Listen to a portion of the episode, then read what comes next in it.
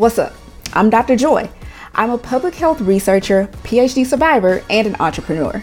But most of all, I'm a Southern girl from Mississippi with a passion for community. After shifting my dreams from med school to grad school, that's when I launched my public health career. Now, the road to becoming a public health researcher ain't easy, but I overcame the challenges by building relationships and finding joy in the journey.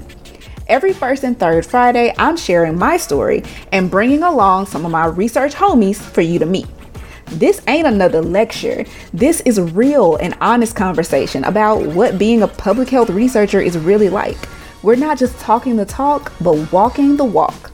We're sharing our journey, our challenges, our triumphs, and all the lessons we've learned along the way.